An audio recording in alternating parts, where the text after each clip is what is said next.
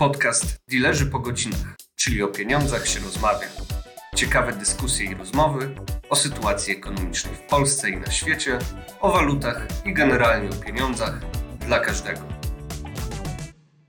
Witamy w dzisiejszym odcinku Dealerzy po godzinach. Z tej strony Krzysztof Pawlak. Oraz Maciej Przygórzewski. Dzisiaj chcielibyśmy porozmawiać ogólnie o emeryturach w Polsce, ale może zacznijmy od tego, co się wydarzyło w ostatnich dniach. Prezydent podpisał ustawę o pomostówkach. Co ona tak naprawdę daje?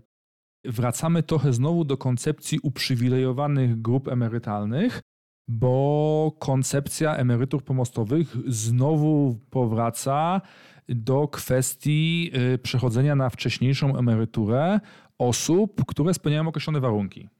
Zgadza się. Wcześniej to było y, przed 1 stycznia 1999 rokiem, więc tak naprawdę ustawa to z jednej strony konieczność, bo, bo ten okres za chwilę by nikt tak naprawdę nie przechodził, więc y, niejako zmuszeni zostali decydenci. Do... Zakładając oczywiście, że warunki pracy nie poprawiły się na tyle dużo, żeby faktycznie z tych emerytur pomostowych zrezygnować, bo też są takie głosy oczywiście wśród komentatorów, że ideą y, emerytur pomostowych było to, że kiedyś te warunki pracy, bo tu umówmy się, że emerytury pomostowe to jest głównie górnictwo, to jest przemysł ciężki, że te warunki poprawiły się na tyle mocno, że y, nie była konieczna aż taka poprawa y, warunków zatrudnienia, bo ta emerytura pomostowa to był trochę taki substytut swego czasu podwyżek, gdzie po prostu dano inne przywileje, które rozciągały te koszty w czasie, zamiast po prostu dawać bardzo dobrze negocjującej z,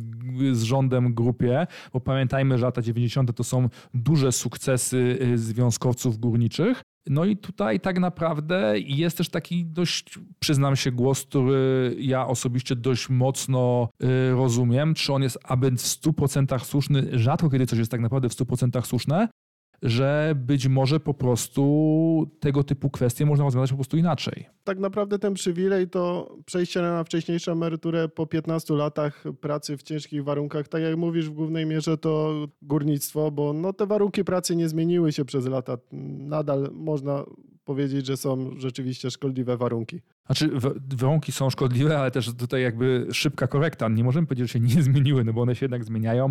Jest postęp technologiczny. Lata 90. to jest trochę inny rodzaj sprzętu, ale też musimy pamiętać, że w przypadku górnictwa, szczególnie y, w Polsce, schodzimy na coraz większe głębokości. Te polskie złoża one wbrew temu, co niektórzy z polityków mówią, to wcale nie jest tak, że Polska węglem stoi, bo te złoża są coraz głębiej, one są coraz gorszej jakości ich koszt wydobycia jest coraz większy, w związku z czym o ile poprawia się jakby uzbrojenie takie mechaniczne y, górnica, no to pogarszają się warunki w sensie takiej głębokości chociażby, z której y, trzeba ten materiał wyciągać, więc tu się pewne rzeczy się równoważą. Czy one się równoważą na plus, na minus?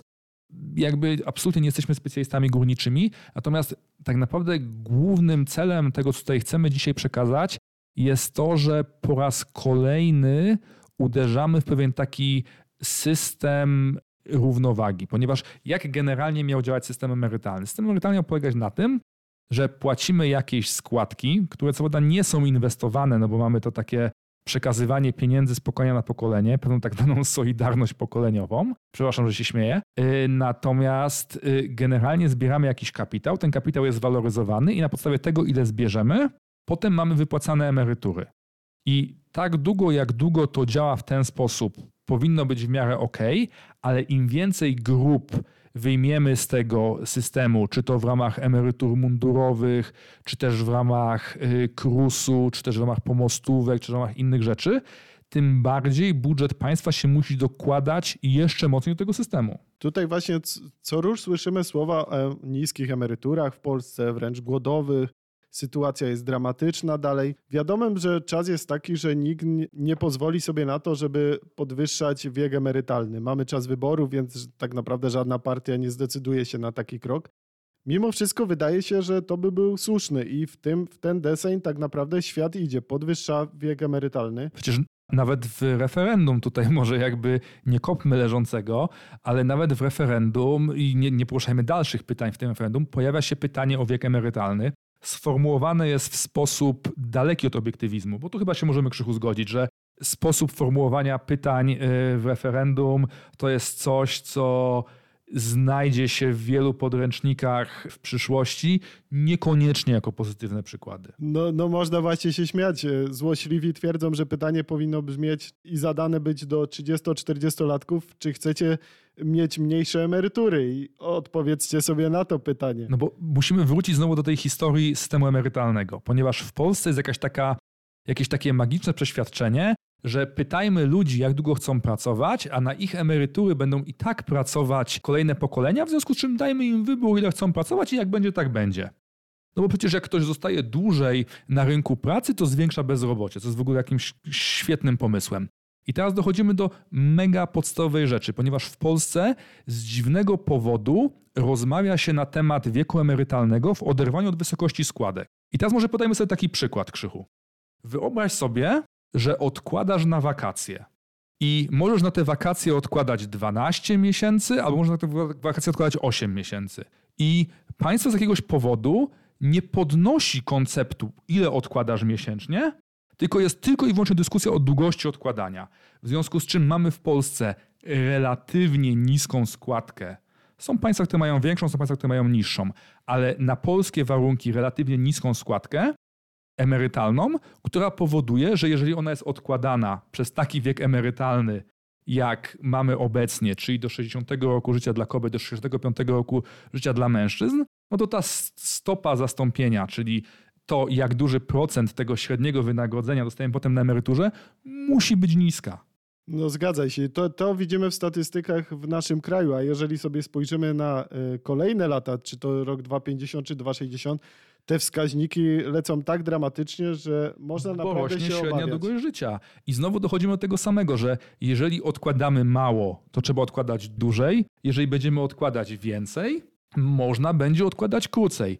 Natomiast żaden polityk nie stanie przed wyborcami i powie: Słuchajcie, obecna składka emerytalna jest, żebyście żyli na emeryturze godnie mniej więcej 4%, 4 punkty procentowe za niska, bo mniej więcej tyle by musiała ona wzrosnąć, żeby te emerytury tak wzrosły, no tak mniej, nie, te niecałe 50%, czyli że ten poziom zastąpienia był jakiś taki mniej głodowy, żebyśmy wszyscy nie kończyli na emeryturach yy, minimalnych, ale pamiętajmy, że wśród wyborców osoby, które są blisko wieku emerytalnego, jest ich relatywnie niewiele, natomiast większość osób wierzy, że gdzieś tam sobie jeszcze odłoży w życiu, nie wiem, kupi jakieś kolejne mieszkanie, inne rzeczy i jest zainteresowana płaceniem jak najniższych składek, bo traktuje to po prostu jako wydatek do ZUS-u, który, jak wszyscy wiemy, musi upaść.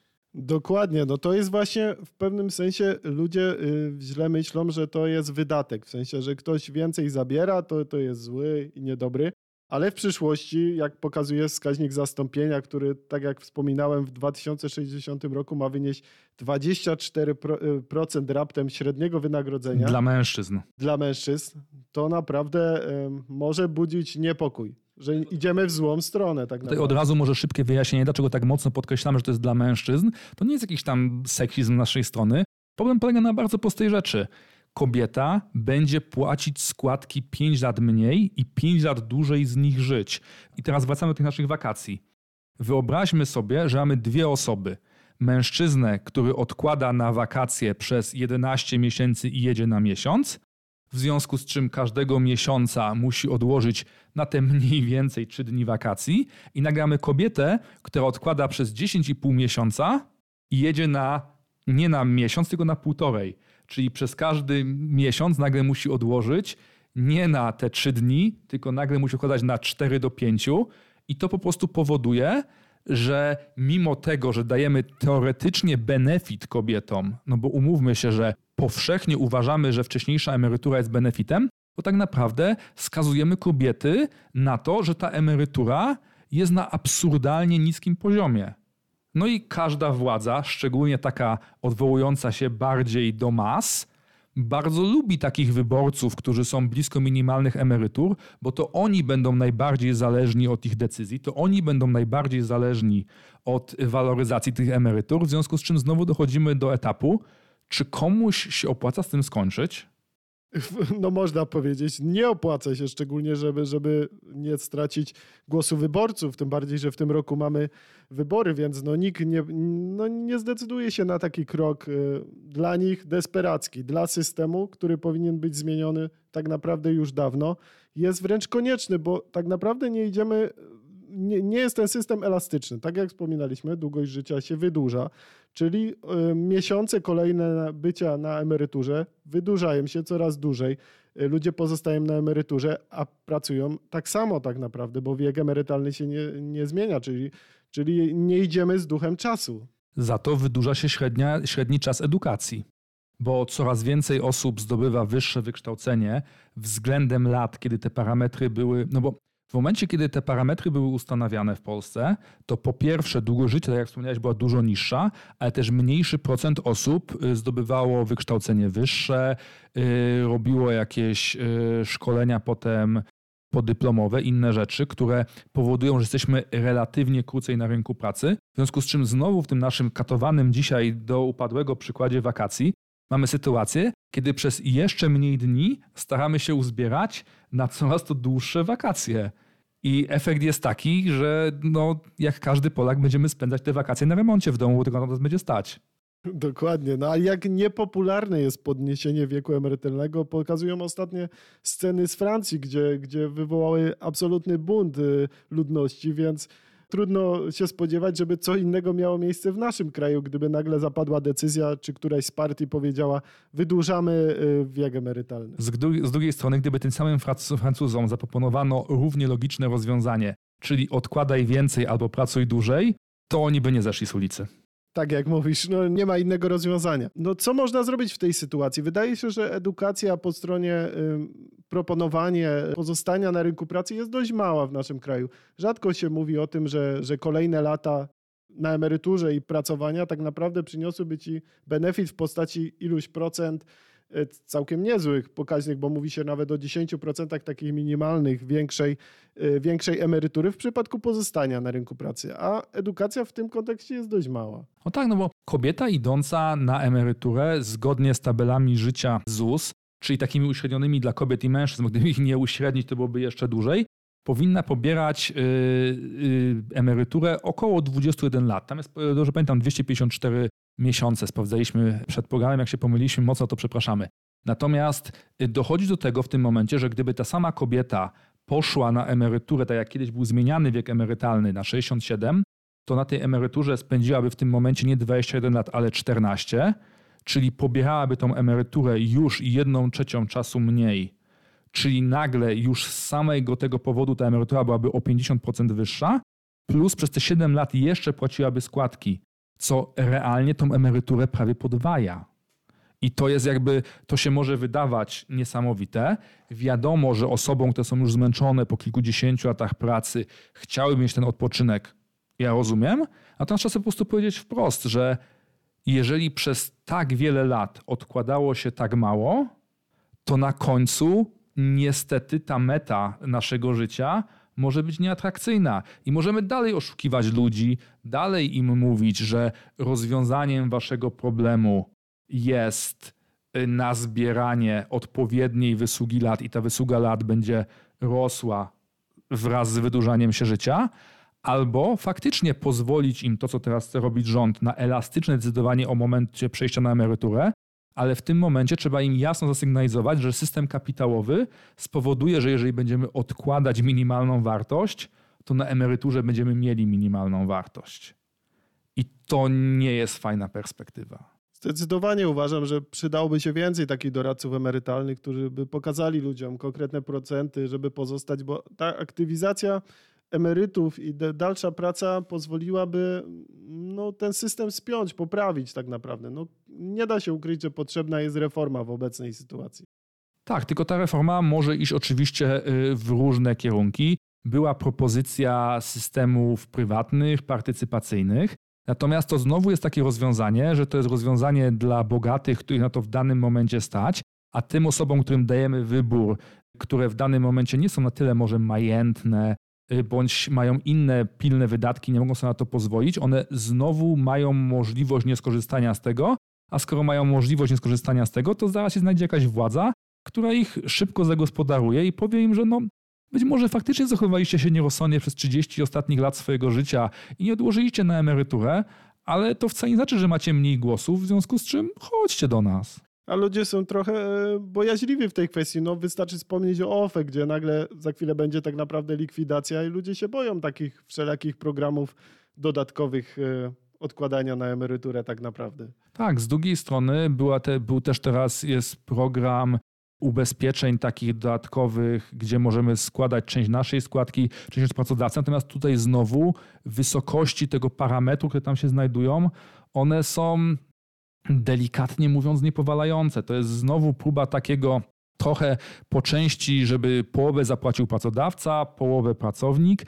Kierunek jest fajny, natomiast zachęty, które tam są, są delikatnie mówiąc niewystarczające. Plus no, państwo ma zaufanie takie, jakie ma w Polsce. Tutaj czarny scenariusz wieszczymy jako przyszli emeryci, tym bardziej, że no, statystyki mówią jasno, że kilka milionów ludzi, którzy aktualnie y, pracują na przyszłe emerytury, z ich składek może nie wystarczyć tak naprawdę na minimalną emeryturę. No to jest porażające tak naprawdę. A to, że państwo się będzie potem zadłużać wraz ze spadkiem ilości osób w wieku produkcyjnym, żeby pokryć emerytury obecnych emerytów, to jest jakby zupełnie inny temat. Na razie skupmy się może na tym i na tym dzisiaj postawimy przecinek, bo temat emerytalny będzie wracał podobnie jak niektóre inne tematy, ale ważne jest to, żeby z tego systemu kapitałowego, z tego wpłacamy, cokolwiek było dla nas do wyliczenia, bo żeby państwo się za coś zadłużało, to tam cokolwiek musi być, a jak nie będziemy płacić składek, to tam po prostu niewiele będzie. Dokładnie. I na tym dzisiejszy temat zakończymy. Z pewnością wrócimy do tematu emerytur, bo to na, na pewno nie jest koniec, a tym bardziej pewnie nowe pomysły przed wyborami jeszcze się pojawią, więc będzie co komentować. Na pewno będzie co komentować, a mocno wierzę, że opozycja też dorzuci coś swojego, w związku z czym temat na pewno wróci. Dziękujemy za uwagę. Maciej Przygórzewski. Krzysztof Pawlek.